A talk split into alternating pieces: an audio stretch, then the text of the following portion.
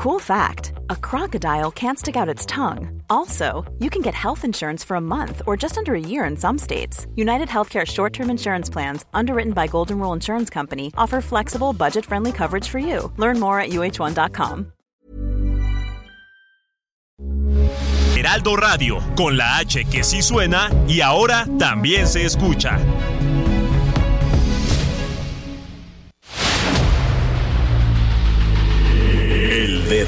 En la llaga. Había una vez un mundo en el que nadie creía. Un país de historias inexplicables. Una nación con personajes asombrosos. Santo Tomás tenía razón. Hay que ver para creer. El México increíble. Las verdades que duelen. La voz de los que callan. El dedo en la llaga. Infórmate, diviértete, enójate y vuelve a empezar. El Heraldo Radio presenta El Dedo en la Llaga con Adriana Delgado. Rayando el sol, rayando por ti. Esta pena me duele, me quema sin tu amor. Me has llamado, estoy desesperado. Son muchas lunas las que te he llorado.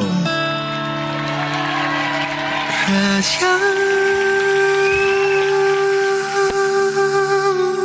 el sol.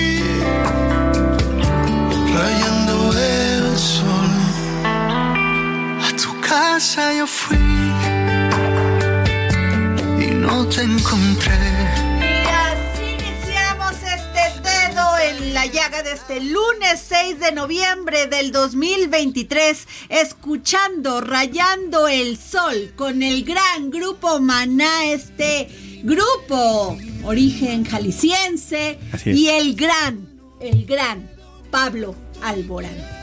Qué dueto tan maravilloso para iniciar nuestra semana, don Pepe. Además, pues bueno, dedicado a todos nuestros hermanos, hermanas de Acapulco, que siguen pues sufriendo los estragos de este terrible huracán Otis, porque, ok, llega, destroza, pero lo que sigue a veces es lo peor. Exacto, así es, ¿no? Y bueno, pues nos vamos a nuestro Samuel Prieto. Hola, buenas tardes. Don Pepe Carreño, ¿usted Niña. dónde andaba? Mejor no digo. De, está bien, está bien. Nos vamos a nuestro primer resumen informativo con el gran Héctor Vieira, haciendo las 3 de la tarde con 3 minutos. El presidente Andrés Manuel López Obrador anunció que con el fin de garantizar la seguridad de los damnificados de Acapulco, se construirán 38 instalaciones para la Guardia Nacional y se desplegarán a 10.000 integrantes de la corporación. De esta manera, se buscará garantizar la paz tanto de los habitantes como de los turistas que llegarán. Al asegurar que la federación tiene suficiente presupuesto, el presidente López Obrador garantizó que se apoyará a los ciudadanos de Acapulco tras el paso del huracán Otis. Destacó que no se tiene un límite de presupuesto para ayudar a los damnificados y se trata de una prioridad para el gobierno. El mandatario federal aseguró que al menos 35 hoteles de Acapulco reabrirán sus puertas y estarán listos para recibir el Tianguis Turístico 2024. El jefe del Ejecutivo también adelantó que el tren Maya funcionará en su totalidad hasta febrero de 2024. La inauguración del primer tramo se llevará a cabo el próximo 15 de diciembre con cuatro trenes y los boletos comenzarán a venderse el 1 de diciembre, los cuales tendrán un costo 10% menor al del pasaje de un autobús. La Cámara de Diputados comenzará este lunes la discusión y aprobación del presupuesto de egresos de la Federación 2024 en al menos cuatro sesiones sucesivas, y mientras Morena dijo que el gasto dejará conciencias tranquilas al garantizar recursos para la reconstrucción en Acapulco, el PRI propuso un fondo de los excedentes petroleros. Legisladores de Morena preparan reservas para garantizar en el presupuesto de egresos de la Federación para 2024 recursos para la reconstrucción de Acapulco y otras localidades afectadas por el paso del huracán Otis. Dichas propuestas se suman a las de diputados de oposición que también buscarán una partida para garantizar la puesta en pie de Guerrero. El gobernador de Nuevo León, Samuel García Sepúlveda, anunció que el próximo domingo estará en la Ciudad de México para registrarse como aspirante a la candidatura presidencial por parte de Movimiento Ciudadano. Las mexicanas Michelle Ravel, Bárbara Lango y su esposo Suleimani Alfayomi, quienes se encontraban en la franja de gas hasta principios de la semana pasada, ya están a salvo en territorio nacional. Así lo informó la Secretaría de Relaciones Exteriores en sus redes sociales. La Fiscalía General de la República anunció que presentará una queja formal contra el juez José Rivas González, quien concedió a Jesús Murillo Caram la prisión domiciliaria en uno de los juicios que se le sigue por los delitos de desaparición forzada, tortura y contra la administración de la justicia, los cuales habría cometido durante la investigación sobre la desaparición de los 43 estudiantes de la normal de Ayotzinapa ocurrida en septiembre de 2014. A la vez, la autoridad impugnará legalmente esta resolución. Estás escuchando a Adriana Delgado en El Dedo en la Llaga. Y nos vamos hasta Londres, donde se encuentra Miguel Torruco Márquez, secretario de Turismo, porque está llevándose a cabo este evento muy importante a nivel mundial, el World Travel Market London 2023, y precisamente hablando de la promoción de nuestro país, secretario. Así es, Adriana. Aquí estamos en Londres. Eh, concluyó el primer día de jornada, eh, donde se hace un pabellón muy impresionante del tren Maya. Eh, están ahí personas encargadas de la comercialización. Hemos logrado a través de las reuniones de trabajo contactar ya eh, para eh, que estén eh, interesados y en la agenda de trabajo 40 turoperadores que son específicos, que les encanta la promoción de lo que significa el nuevo producto de México, así que va a tener mucho éxito. También nos ha sorprendido, Adriana, la forma tan solidaria que todos los turoperadores con los que hemos contactado y líneas aéreas se han solidarizado para apoyarnos, para llevar a feliz término el tianguis turístico que decidimos ratificarlo en Acapulco en, como confianza y, reconocimiento a los empresarios y también, de, ¿por qué no decirlo?, a las autoridades, como el caso de la Comisión Federal de Electricidad, que fue un hecho inédito, el que más de 10 más de diez mil postes que se cayeron durante el huracán fueron restablecidos prácticamente por estos profesionales de, la administración pública. Y entonces sí merece el voto de confianza a la población y los prestadores de servicios. Secretario, este tianguis turístico, eh, según información que tenemos, va a ser del 8 al 12 de abril del 2024. ¿Ya estará restablecido todo en Acapulco? ¿Cómo se va a dar esto? El día de hoy, el presidente de la República ya se eh, eh, entrevistó con varios propietarios y se eh, comprometieron a que 35 hoteles estarán disponibles y sobre todo que necesitamos 2.400 habitaciones que estarán en óptimas condiciones y el centro de convenciones de Mundo Imperial para que se lleve a cabo la 48 edición del Tianguis Turístico. también ya es del conocimiento de la gobernadora del estado que ha estado muy entusiasta para que eh, no se quite el tianguis de Acapulco y de esa forma se puede estimular a la población, a los prestadores de servicios y sea el banderazo de lo que será ya el nuevo Acapulco renovado eh, en algún tiempo. Usted fue de los primeros secretarios que acudió a esta terrible situación en, en Acapulco, secretario. Así es, eh, al día siguiente cuando se pudo ya entrar, enviamos apoyo de Los Ángeles Verdes Hoy ya son 18 unidades que desde el primer día eh, la tarea fue evacuar a los turistas que quedaron varados. Estábamos hablando de un 30-31% de ocupación, representaban 12.500 eh, turistas varados y poco a poco con el apoyo que se tuvo de las líneas aéreas, tan pronto se logró abrir el aeropuerto y corregir ya los pequeños daños que se tenían en la torre de control. Eh, se empezó con la operación de desalojo y lamentablemente eh, tres perdieron la vida. Eh, un norteamericano, un canadiense y una persona de Reino Unido, que la Cancillería ya hizo las, los trámites y las negociaciones para reconocer los cuerpos y entregarlos a sus familiares. Es muy lamentable, sin embargo, la vida tiene que seguir, el turismo tiene que seguir y por eso estamos aquí en Londres, porque también tenemos ya eh, en puerta la inauguración de la primera fase del tren Maya el 15 de diciembre y estamos con los tour operadores también eh, viendo estos asuntos. ¿Qué primera etapa? ¿De qué estamos hablando, secretario? ¿Cuál sería esta primera etapa? El, secretario de Turismo de Gobierno de México, Miguel Torruco Márquez. con lo referente al tren Maya, eh, lo hemos ya dividido en tres etapas para su apertura. La primera será el 15 de septiembre, de acuerdo a la instrucción presidencial, que es eh, eh, el, tramo que viene desde Cancún, que pasa por eh, Chichen Itza, Mérida, se baja a Campeche y llega hasta Escárcega y se va hasta Palenque en el estado de Chiapas. Esa es la primera etapa que se va a inaugurar el día 15 de diciembre. Luego, el 15 de enero, proseguimos con el, tramo de Cancún, Playa del Carmen, se va hasta Chetumal y Bacalar. Esa es la segunda etapa.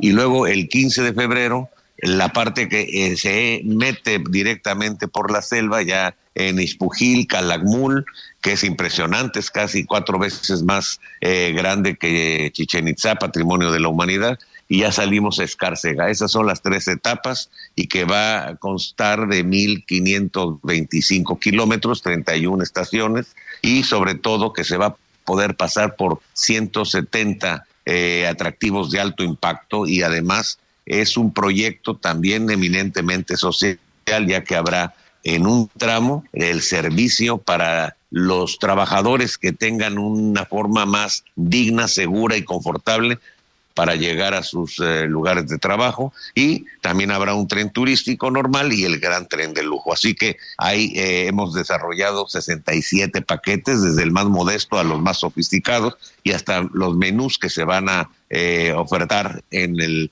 vagón comedor. Así que será todo un acontecimiento porque es también parte de un nuevo producto que responde al nuevo perfil de un turista cada vez más exigente e informado. Secretario, mi última pregunta es sobre otra vez Acapulco. En el tema hay menciones, este comentarios de que esta infraestructura hotelera quedó tan dañada que a veces se siente difícil que se pueda eh, intentar una reconstrucción y sobre todo por ser una zona donde hay sismos. ¿Usted qué nos dice? Que realmente pues somos la cuarta transformación es un gobierno de retos. Eh, cuando vino la pandemia, no solamente la sacamos adelante, sino el turismo salió fortalecido. Eh, el mundo cayó 76%. Eh, las 20 potencias que compiten con México cayeron el 85% y México solamente cayó el 47%. datos de la Organización Mundial de Turismo y por ello vino a México o a México el secretario general de la Organización Mundial de Turismo, Surapo Lolikasvili, quien entregó un reconocimiento al jefe del Ejecutivo por la política que se llevó a cabo y que hizo una pronta recuperación. El año pasado recibimos 28 mil 16 millones de dólares, 14% más que en el 2019. Y con los datos que ya tenemos de aquí, de enero a septiembre, octubre, podemos aseverar que vamos a rebasar los 31 mil millones de dólares, que es una cantidad sin precedente. De igual forma, eh, la Organización Mundial de Turismo nos ubicó ya en la sexta potencia en materia de inversión extranjera directa en turismo, así que vamos por buen camino y de esa forma pues seguimos trabajando porque tampoco podemos abandonar todo un trabajo que se ha hecho a lo largo de los cinco años de gobierno para poder seguir con los tour operadores. Pero hemos aprovechado el platicar con todos ellos en este primer día de trabajo, de otros cuatro que faltan, a donde están muy interesados tanto en el tren Maya como en lo que pasa en Acapulco y han mostrado una solidaridad que por lo pronto ya tenemos asegurados más de 300 turoperadores de los más importantes a nivel internacional. Pues muchas gracias, secretario de Turismo del Gobierno de México, Miguel Torruco Márquez. Gracias por esta entrevista, secretario. Me da mucho gusto, Adriana, y estoy a las órdenes. Gracias, muy amable. Gracias. Bueno, y regresamos aquí al dedo en la llaga, son las 3 de la tarde con 15 minutos y ya tengo en la línea al diputado Luis Mendoza Acevedo del PAN, integrante de la Comisión de Protección Civil y Prevención de Desastres en la Cámara de Diputados. Este diputado, muy buenas tardes. Van a presentar un punto de acuerdo para citar a una mesa de trabajo a los titulares del Sistema Nacional de Protección Civil, a la Secretaría de Seguridad Ciudadana y del Centro Nacional de Prevención de Desastres. ¿Nos puede decir, entiendo que es por lo de Acapulco, pero ¿en qué marco se va a dar esta, esta reunión? Muchas, muchas gracias. Saludos a tu auditorio. Así es, efectivamente, que se nos está cortando con el con el diputado Luis Mendoza Acevedo a ver si podemos restablecer esta llamada, pues porque van a citar así como lo dije antes don Pepe Samuel este, para saber cómo estuvo, en qué momento se dio la alerta, si daba tiempo o no daba tiempo de, de avisarle a los pobladores de Acapulco que se fueran a refugios, este, qué tanto falló el sistema de alerta, Samuel. Así es. Sí, porque digo, está más que documentado, se documentó al siguiente lunes de la tragedia, que desde el Centro Nacional de Huracanes de los Estados Unidos, que es eh, la referencia para todos este tipo de temas, desde 12 horas antes y luego 6 horas antes ya había alertas continuas de que la tragedia iba a suceder. ¿no? Ellos ya tenían monitorizado que el huracán primero estaba creciendo de una manera rapidísima y exponencial de ser tormenta tropical a huracán categoría 5 y que iba a impactar las costas de Acapulco. Así es. Entonces, eh, pues algo falló en la comunicación porque, pues como bien también comentaron las crónicas que aquí mismo tú tuviste en, en esta mesa de trabajo de parte de nuestros compañeros periodistas, pues eran las 8, 9, 10 de la noche y seguían abiertas las discotecas, los centros nocturnos, seguía habiendo convenciones, ¿no? Incluso, ¿cómo era posible? Eh, eh, yo no he corroborado muy bien, pero leí una nota de que hoy este, muchas este, embarcaciones eh, se, se, perdieron y con ellos sus tripulantes. Todavía está, está eso mucho desaparecido. Pero bueno, eh, diputado Luis Mendoza Acevedo, nos estaba usted comentando. Adriana, buenas tardes. gracias a ti y a tu auditorio. Muchas gracias por la oportunidad y por el espacio. Así es, efectivamente, estoy preparar un punto de acuerdo donde, como bien las dependencias que acabas de mencionar, le estoy pidiendo que hacer una cita para comparecer, para que puedan ellas este, venir a explicarnos qué es lo que ha pasado con el huracán Otis, porque pues al parecer con presupuesto, con todo lo que, están haciendo y con la falta de, coordinación, con la falta de criterio y todo, han perdido muchas vidas, vidas gracias a ellos. Entonces estoy pidiendo que vayan a comparecer a la Cámara de Todos para que nos expliquen qué es lo que está, qué es lo que está pasando. Así es, este don Pepe Carreño.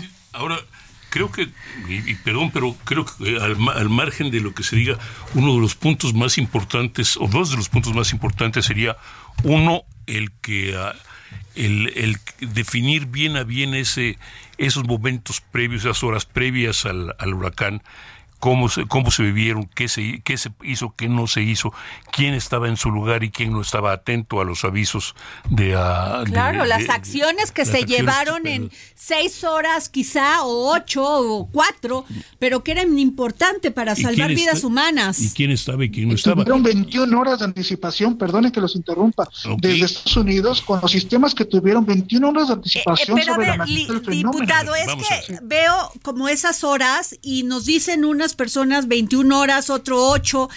¿Ya ustedes tienen bien confirmado que sí tuvieron 21 horas para avisar? Así es. Así es, el gobierno de Estados Unidos tuvo con 21 horas de anticipación sobre la magnitud del fenómeno, con total ineptitud. Pero déjate de eso, cuando estás en, un, en, una bahía así y cuando tienes una alarma, una alerta mínima de lluvia, de lo que sea, de entrada los servidores públicos principales deben de estar al tanto de sus ciudadanos y no existía ni siquiera la gobernadora. El presidente tardó tiempo, mucho tiempo después para irse a, tomarse una foto y sin, sin, sin poderse ensuciar los zapatos y aparte entorpeciendo porque teníamos que ir a ayudarlo a él ayudar a esto, si tenemos que ayudar al presidente a sacarlo de la bronca porque ayudar a nadie. Esa es clave de la, lograr que de inactitud. Ahora, la, la, segunda parte, esto es, eh, yo entiendo que el fenómeno es mucho más amplio que Acapulco y que la costera, para, para ser más exactos, ¿no? Es, eh, ¿qué, se ha hecho? ¿Qué se sabe del resto de las zonas que fueron más o menos afectadas? Tan es así que hoy el presidente de la República en la mañanera este, recula y no es suficiente con lo que acaba de hacer, porque dicen que la, declara, bueno, la declaratoria de, 47 municipios, como bien dice, de desastres, fue para 47 municipios. Y luego, al siguiente día, la, la directora dice que no, nada más para dos, que es Coyuca y Acapulco, y todos los demás municipios no están en, en estado de emergencia. Esto es en verdad inédito. Esto cuesta vidas, no, no son daños materiales, esto fueron vidas. Y pues hay que llamar a comparecer. Para entrar, que tienen que renunciar, Estado, no los directores parte de los secretarios de Estado, porque esto está pasando porque costó vidas. Y este gobierno pareciera que se, los que lastiman a las vidas de las personas, no se les pide la denuncia primero. Y segundo, ¿quién está al mando de eso? ¿El comandante de las Fuerzas Armadas o la directora de la SINAPRO o de SINAPRED? Es lo que tiene al presidente. Porque está en su responsabilidad. No tenemos la responsabilidad a un director, no. Tiene que el presidente cuál es lo que ha hecho y ha dejado de hacer. Ese es mi posicionamiento.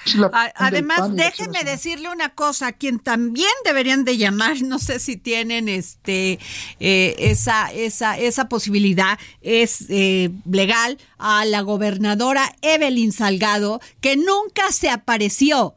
O sea, apareció hasta los dos días o eh, 72 horas después en la noche, para que no la vieran.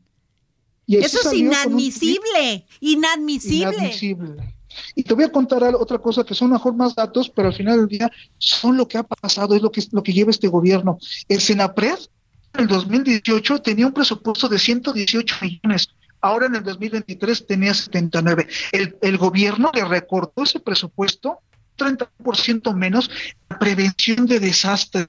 ¿Cómo es posible? Claro, porque se lo dejaron al Congreso ir haciendo un guardadito que no era un fideicomiso.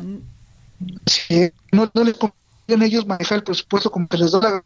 Por cierto, estamos ahorita en la Cámara de Diputados justamente en eso debatiendo y estamos hoy va a haber otra discusión del presupuesto que por cierto no le han dado un solo peso han creado un fondo para el pues sí, es que una cosa, una cosa es asignar un presupuesto o un dinero y otra cosa dárselo.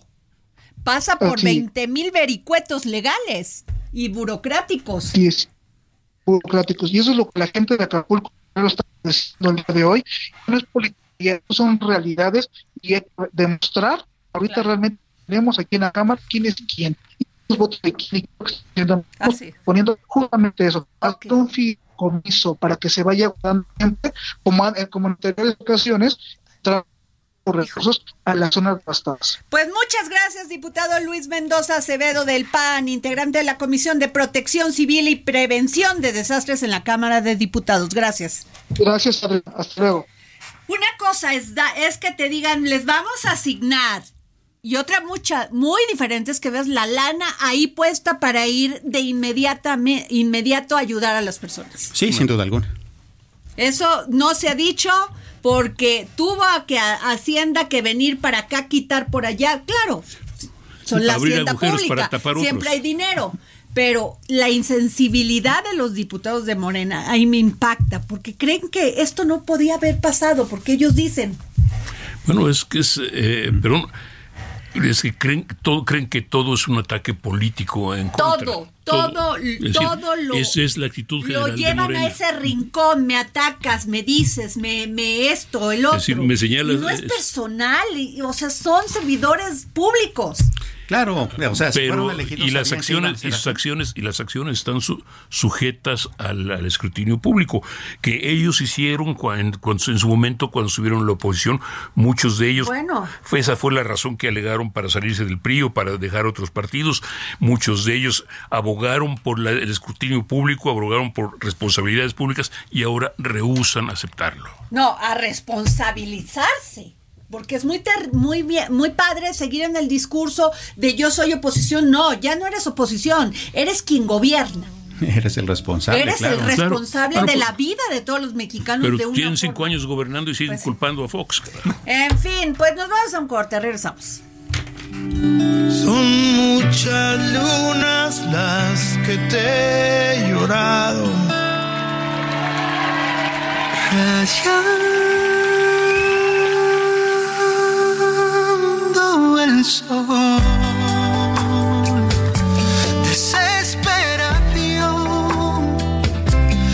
es más fácil. Sigue a Adriana Delgado en su cuenta de Twitter. Arroba Adri Delgado Ruiz. Además, te invitamos a enviar tus opiniones y comentarios en texto o por mensaje de audio a través de WhatsApp al 55 2544 3334. Y si quieres escuchar El Dedo en la Llaga de El Heraldo Radio, en cualquier momento y donde quiera que te encuentres, descarga el podcast disponible en Spotify y iTunes.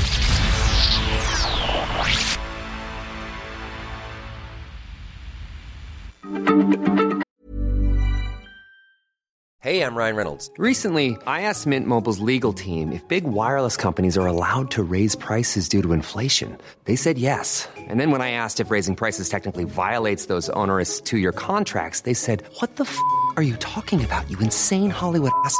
So to recap, we're cutting the price of Mint Unlimited from $30 a month to just $15 a month. Give it a try at mintmobile.com slash switch. $45 up front for three months plus taxes and fees. Promoting for new customers for limited time. Unlimited more than 40 gigabytes per month. Slows. Full terms at mintmobile.com. Heraldo Radio. La H se lee, se comparte, se ve y ahora también se escucha.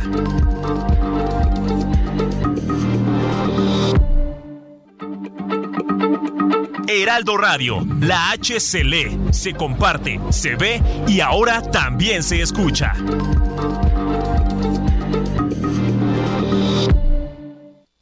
Sigue a Adriana Delgado en su cuenta de Twitter en arroba Adri Delgado Ruiz. Y envíanos tus comentarios vía WhatsApp al 55 25 44 33 34 o 55 25 02 21 04. Adriana Delgado entrevista en exclusiva al senador de la República, Rafael Espino de la Peña. Vemos que todos los días mueren 11 mujeres, feminicidios, delincuencia. Usted es abogado. ¿Qué propone para cambiar el sistema de la terrible impunidad? Yo orientaría eh, el trabajo en dos, en dos direcciones. El primero, pugnar por, lo que se está haciendo, que es por ampliar el espectro de libertades de los grupos vulnerables, particularmente de las mujeres. Como tú sabes, en Chihuahua inició o fue muy famoso, desafortunadamente, por este tema de los feminicidios hace ya algunas décadas, a principios de los noventas. Y el segundo, eh, no se logran las libertades si no hay igualdad económica. Entonces, uno de los principios eh, del movimiento de la Cuarta Transformación y el que a mí en lo particular más me atrajo y por eso tengo tantos años apoyándolo, es el combate a la desigualdad. Pues yo estoy convencido de que entre haya menos desigualdad, eh, va a haber un mejor ambiente para el progreso de las libertades, incluidas las de las mujeres. Jueves, 10.30 de la noche, El Dedo en la Llaga, Heraldo Televisión.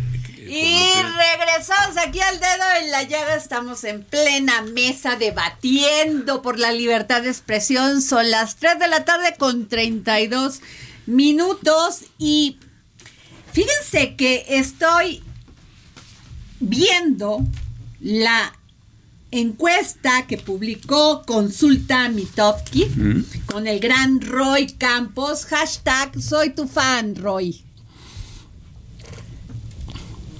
Ah, ah bueno, ah, pero a ver si lo podemos tener, creo que tenemos ahí un tema. Mientras nos vamos a un resumen noticioso, ¿cómo ven? Perfecto. Los más de 1.500 indígenas recluidos en los tres penales de Yucatán, que representan el 43% de la población carcelaria, que es de 3.424 internos, solo disponen de una representación jurídica con traducción bilingüe de 25 personas acreditadas desde 2019. Por ello, en sus procesos penales, los nativos mayas han carecido de asesoría legal adecuada e intérpretes que debieron ser obligatorios. Así lo documentó la Comisión de Derechos Humanos del Estado de Yucatán en un informe de 2021. El maestro Jorge Velázquez, dirigente del Frente de Pueblos en Defensa de la Tierra, el Agua y el Aire de Morelos, Puebla y Tlaxcala, denunció que ha recibido amenazas de muerte a través de las redes sociales, ha sido perseguido por desconocidos y se le ha sometido a un proceso de rescisión de su plaza como docente en dos primarias de Morelos. El huracán Otis no solo devastó viviendas y comercios, sino también provocó fuertes afectaciones en el sector agrícola, específicamente en cultivos de coco y mango, de los cuales Acapulco es el principal productor de México, así como el maíz indispensable en la alimentación de la población del estado. El gobierno de Guerrero a cargo de Evelyn Salgado Pineda carece de un plan de emergencia para resguardar a su población, no cuenta con un programa de protección civil y tampoco dispone de un atlas de riesgos para prevenir garantías a la seguridad de sus habitantes ante agentes atmosféricos como el huracán Así lo revelan datos del Instituto Nacional de Estadística y Geografía, por lo que de las 32 entidades del país, Guerrero es la menos preparada para proteger a su población ante una emergencia por fenómenos naturales como huracanes, lluvias extremas, inundaciones, sequías u ondas cálidas. Aunque la insuficiente disponibilidad de energía eléctrica y los problemas logísticos constituyen los principales obstáculos para la llegada de empresas a México como parte de la reconfiguración de las cadenas de suministro, la escasez de agua ha cobrado mayor relevancia, especialistas.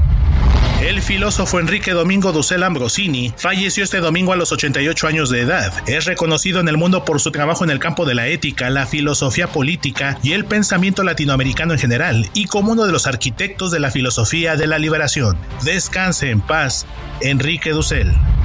El peso inició la sesión de este lunes con una depreciación de 0.51%, equivalente a 8.9 centavos, cotizándose alrededor de 17 pesos con 55 centavos por dólar, con el tipo de cambio tocando un mínimo de 17 pesos con 40 centavos y un máximo de 17 pesos con 56 centavos por unidad. Estás escuchando El Dedo en la Llaga con Adriana Delgado. Y regresamos aquí al dedo en la llaga. Son las 3 de la tarde con 35 minutos. Y bueno, ¿qué les cuento? Que este, pues se publicó esta encuesta. Además, hashtag soy tu fan. Eh, mi querido Roy Campos, presidente de Consulta Mitofsky. ¿Cómo estás? Siempre un gusto hablar contigo, Adriana. Siempre un gusto. Oh. Y gracias por el hashtag ese. Oye, mi querido Roy, muy interesante tu encuesta. Y déjame decirte que lo que me dio más gusto, la verdad, hoy voy a dormir súper contenta, porque si alguien tiene mala imagen es Hugo López Gatel. Sí, mira, voy a decir tres cosas. Hay tres de los cinco aspirantes de Morena, hay tres que son muy conocidos, tres muy conocidos, ¿no? Eh, Hugo López Gatel, Omar García Harfuch y Clara Brugada. La gran diferencia es que mientras dos de ellos tienen buena imagen, uno tiene muy mala imagen. Entonces, hasta tiene imagen, imagínate. Pero mucho ego, ¿no? Un gran ego. Sí, sí. Digamos que se la ganó, digamos que se la ganó. Pongámoslo así. No, no, es la imagen de cómo se ve, es la imagen que se ganó a lo largo de toda la pandemia por cierta soberbia, la forma en que contestaba y el tema, ¿no? Y el tema, negar muertos, negar que había dicho lo que sí había dicho. O sea, se ganó la mala imagen si no hubiera tenido esa imagen, hoy fuera competitivo, porque conocimiento tiene, pero la mala imagen lo coloca hasta abajo, muy sin posibilidades de al menos ser candidato a jefe de gobierno. Luego lo veremos de candidato a algo que le dé fuera. Ay, no nos digas que le vayan a dar una diputación o senaduría. Ya no, ¿verdad? O sí, sí todavía, ¿no? Yo, creo que sí. Yo creo que incluso se inscribió pensando en eso, ¿no? No. No, no, tampoco alcalde yo creo que tampoco le da, ¿no? Porque es riesgo de perder. Pero una plurinominal por ahí, pues ahí, pues ahí sí le da. Sí. Oye, Roy, a ver, otro punto antes de pasar bien, bien a la encuesta es, ¿sabe cuándo serán las próximas elecciones en la Ciudad de México? Y nada más un 34.6, que luego no se queje la gente, las personas, si tienen malos gobernantes, Roy. A ver, fíjate, si tú sumas los que contestaron 2 de junio, junio o en el 24, pues sí te da como un 55, 56%, es decir, ya más de la mitad sabe que ahí vienen las elecciones presidenciales. ¿Es mucho o poco? Pues es para que ya subieran más, para que ya supieran más, no el tema. Lo de la fecha exacta todavía no se sabe. Lo que sea en junio todavía no se sabe. Nada más se está como conociendo qué es el próximo año. Eso va a darse conforme avancen las campañas, va a ser más conocido. Y, la, y el otro dato importante es 54 dice que está segurísimo de ir a votar. Bien. Espero. Pongámosle que es la cota mínima. O sea, eh, eso esperemos que el mínimo 54%. Yo creo que la participación va a ser por el 60 o un poquito más del 60. ¿No? Entonces, bueno, creo que hay que interesar a un poco más de gente para que se presente más gente a votar. Vaya. Pero, perdón, eh, una pregunta, eh, pero esto sería... Don Pepe Carreño. Esta, este mayor interés, ¿qué tal, Roy? Este mayor interés sería por la elección presidencial, por la coincidencia con la elección presidencial o por la elección de la, de la ciudad. A ver, si me apuras es por la elección presidencial, ¿eh? O sea, en la elección presidencial hay que recordar, fíjate, en la elección presidencial del 18 votó el 63, 63 y en la elección del 21 votó el 53. Es decir, hay 10% más de los, o sea, 10%, ojo, pues son casi 10 millones de personas, o sea, que, que deciden que la presidencial es la importante. Así que este mucho interés, coincido, la pregunta es adecuada, se interesan más porque va a haber elección de presidente de la República. Claro, Roy, buenas tardes. Eh, Samuel Preto. Hola. Este, Hablando de, ya de tendencias, eh, la cosa no, no parece ser muy diferente a lo que sucedió hace seis y hace tres años y al mes pasado, ¿no? O sea, vamos, si hoy fueran las elecciones, pues las tendencias de voto son iguales, ¿no? Mira, hacia la, hace tres años sí, no, hace tres años sí hay algo de diferencia. Incluso hacia la de hace ocho años, Claudio Sheinbaum también arrasó, pero arrasó porque enfrente no tenía alianza, ¿no? Por un lado iba el PAN, por otro lado el PRI, o sea, bueno, por un lado el PAN PRD y por otro lado el PRI verde, por cierto, el verde iba en ese momento con el PRI, ¿no? Y Claudio Sheinbaum pues, arrasó, está bien, eh, ¿no? La fuerza de López Obrador la hizo ganar, ¿no? La, la presencia en la boleta de López Obrador. Lo que sí es que hoy en día nos explicamos por qué tanto pleito dentro de Morena, porque las porque las preferencias electorales hoy te dicen que Morena iniciaría como gran favorito, el que fuera de Morena. ¿No? Las tendencias te dicen, Morena, la alianza de Morena está claramente delante de la alianza del frente. Bueno, y entonces eh, dentro de Morena, la pelea por la candidatura casi casi es la, es la pelea por el triunfo ya. Ven más difícil este momento que lo que se viene en junio. Este, pero Roy, eh, ahí te quiero preguntar también el tema de este de este encono debate discusión que tienen al interior de Morena ha generado también que los grupos más radicales de Morena pues se estén separando, ¿no? De este apoyo a Claudia. ¿Lo mides ahí? ¿Se siente? No, no, no, no se siente tanto, un poco, pero no se siente tanto, porque la diferencia son tres. Cuando pregunto a quién prefieres de candidato entre toda la población, Omar García Harfuch aventaja claramente por 14 puntos, 43 contra 26.5. Y si digo, y solo los simpatizantes de la 4T, ¿no? Ahí también aventaja, pero por 11 puntos. Son tres puntos menos, ¿no? Entonces tampoco es que se sienta mucho. No, donde se siente es en la realidad. A ver, un estadio azul vacío, o sea, eh, ahí se siente claramente, o la suspensión, la suspensión del anuncio que se dio hace 10 días, o Simplemente, o simplemente la filtración de un audio con la voz de Martí Batres que luego resultó falsa, pero todo eso implica que dentro de Morena se están peleando un grupo que no quiere que sea García Garbush con el que sí quiere y es el que el que Claudia Sheinbaum a ver, encabeza, ¿no? Pero sí, por eso la pleito es morena, porque están eligiendo no solo un candidato, casi casi a un jefe de gobierno y casi casi a un presidenciable para el 2030. Ahora, Roy, yo tengo curiosidad, eh, la, al ver, eh, viendo las preferencias de candidatos, etcétera, estoy viendo en, en la preferencia general Omar García Harfuch con 40.3% y Clara Bogada con 26.5%. Ahora, para mí la pregunta es, ¿cómo compararíamos, cuál sería el comparativo, por ejemplo, con la, con la elección con la elección de hace seis años. ¿Cuál sería el comparativo en términos de la Ciudad de México? ¿Logrará Morena mantener su predominio absoluto o va a verse cuestionado? Oye, ya que ahorita mencionas hace seis años, hace seis años también fue una encuesta que la que lo decidió, ¿no? Que donde Claudia Sheinbaum quedó en primer lugar en la encuesta, el que se pensaba que iba a pelearle, eh, ¿no? Que era Monreal, lo mandaron hasta abajo y en segundos lugares dejaron a Mario Delgado y a Martí Batres. Mm, y, entonces Mario Delgado y Martí Batres, pues bueno, les ha ido bien durante este gobierno, ¿no? Uno de ellos jefe de gobierno y otro presidente de Morena, nada más y nada menos, le levantaron la mano a Claudia y Monreal hizo algo de berrinche. ¿no? ya, ya, hemos seguido la historia. Bueno, hoy otra vez por encuesta se decide, ¿no? Aquí el nuevo elemento es el género es el género. Y entonces las encuestas es, el hombre mejor evaluado es Omar García Carlos.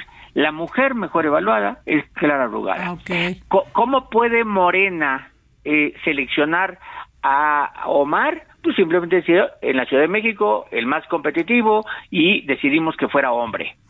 Pero si no es Omar, va a tener que decir, a pesar de no ganar la encuesta, el decidimos que fuera mujer en la Ciudad de México. Y entonces, por género. Ahora, hace seis años ganó fácil Morena. Hace tres años no ganó fácil Morena. Exacto. No ganó fácil. Perdió nueve alcaldías y en el total de votos tuvo más votos el Frente Amplio que Morena. Con una participación baja, por cierto, con una participación baja. Hoy, eh, en ese momento, el Frente, su discurso era muy claro. No le demos el Congreso al presidente no era un mm. voto contra Claudia Sheinbaum, era un voto para no darle el Congreso al presidente. Funcionó, generó eh, participación en nueve alcaldías y ganaron esas nueve alcaldías. Vamos a ver ahora cuál es el discurso que se da. El discurso no está López Obrador, está la boleta, está Claudia Sheinbaum. Las candidaturas a, la a, las alcaldías van a ser muy importantes, muy importantes. Así que esto no está decidido, pero inicia Morena con ventajas sea quien sea el candidato o la candidata. Roy, yo te pregunto esto, eh, tener el poder, ejercer el poder, siempre hay un desgaste. en ese desgaste eh, estamos viviendo lo del huracán Otis.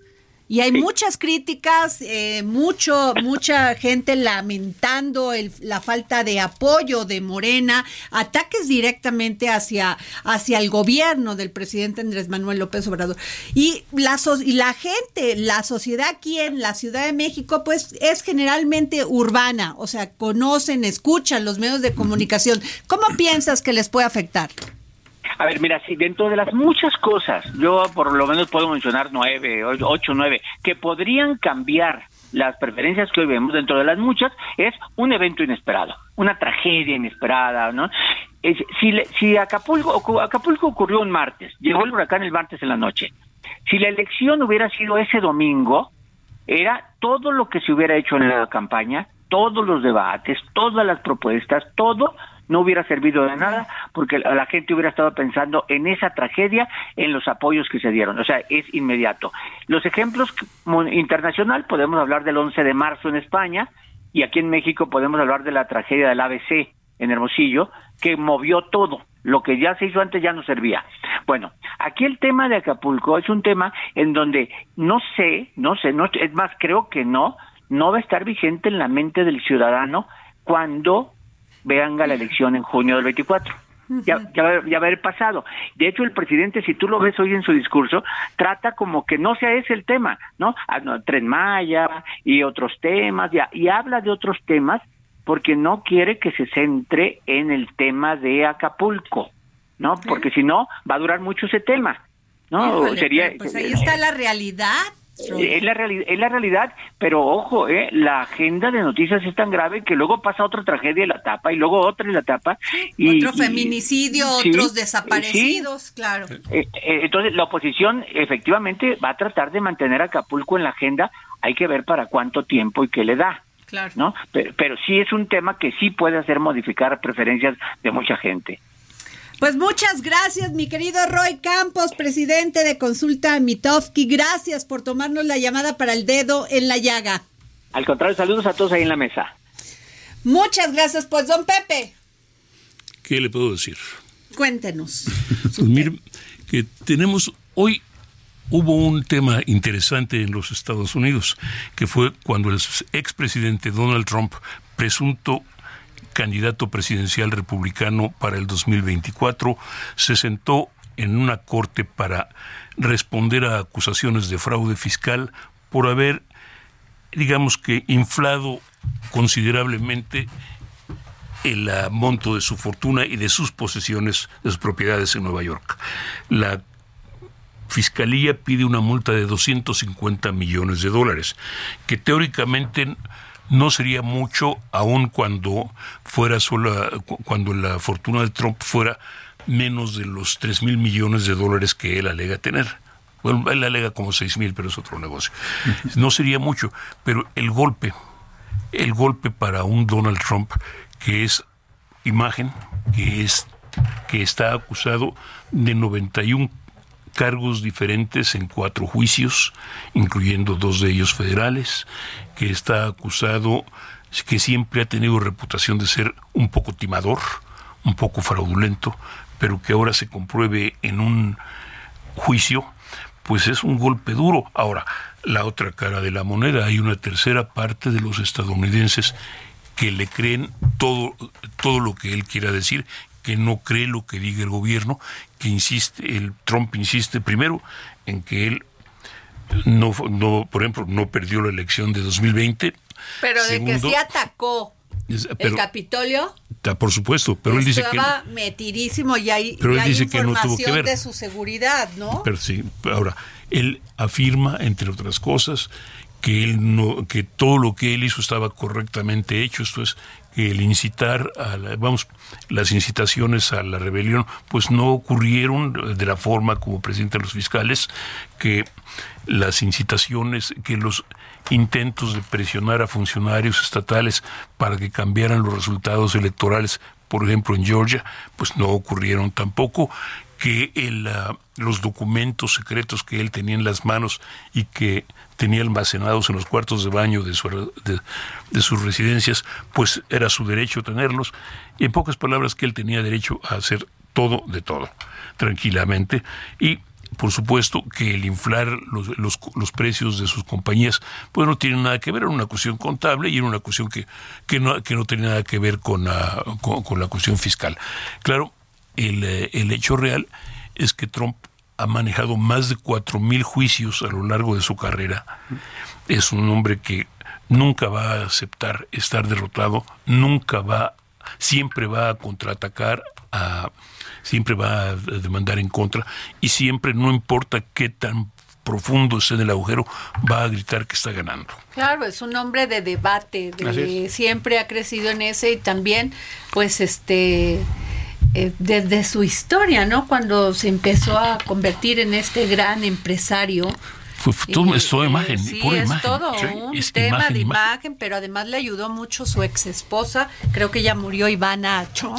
Ah, mire su maestro. Que era su que era una mujer sumamente inteligente y que ella pues como es muy brusco, ella lo introdujo en esta sociedad este neoyorquina de gran élite y empezaron a hacer negocios importantísimos. No, mire, mire, mire, Adriana, el, uh, Trump era hijo de un empresario importante ya, en, fuera de Nueva York, en Queens, no en Manhattan. Son es como ser importante en Son clases sociales distintas. Dos, dos sectores sociales distintas, no importa cuántos millones entre.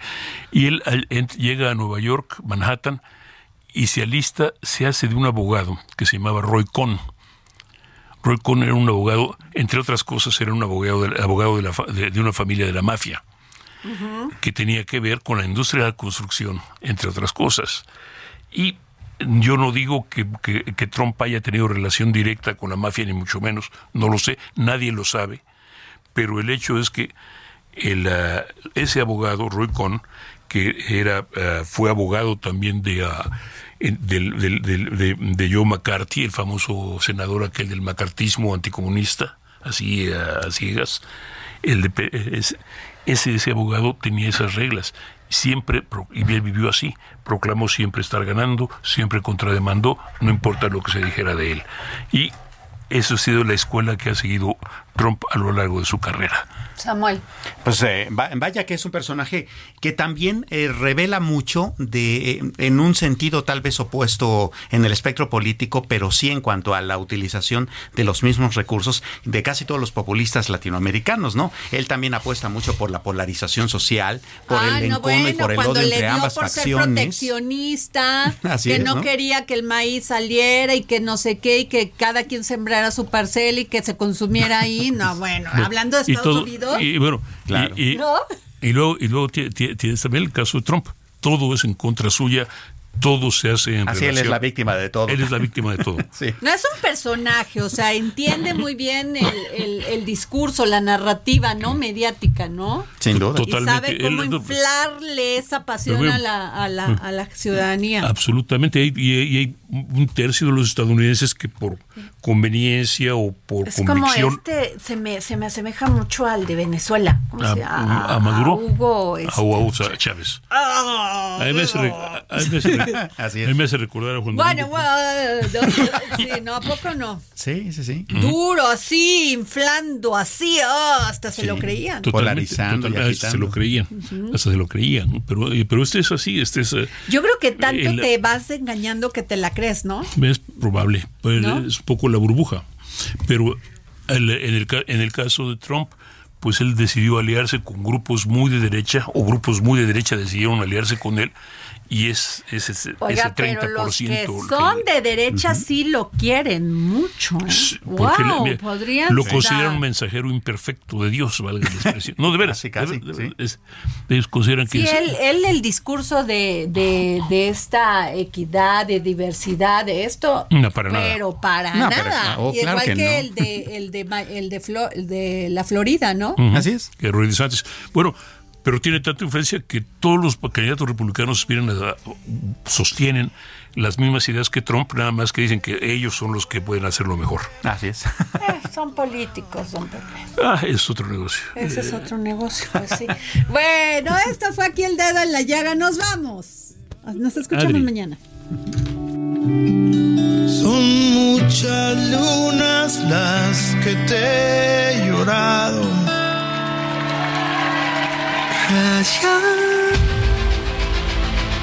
el Heraldo Radio presentó El Dedo en la Llaga con Adriana Delgado.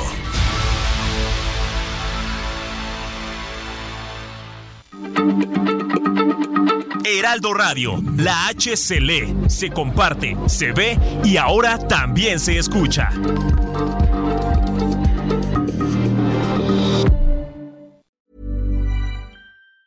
Tired of ads barging into your favorite news podcasts? Good news. Ad-free listening is available on Amazon Music for all the music plus top podcasts included with your Prime membership. Stay up to date on everything newsworthy by downloading the Amazon Music app for free or go to amazon.com slash news ad free. That's amazon.com slash news ad free to catch up on the latest episodes without the ads.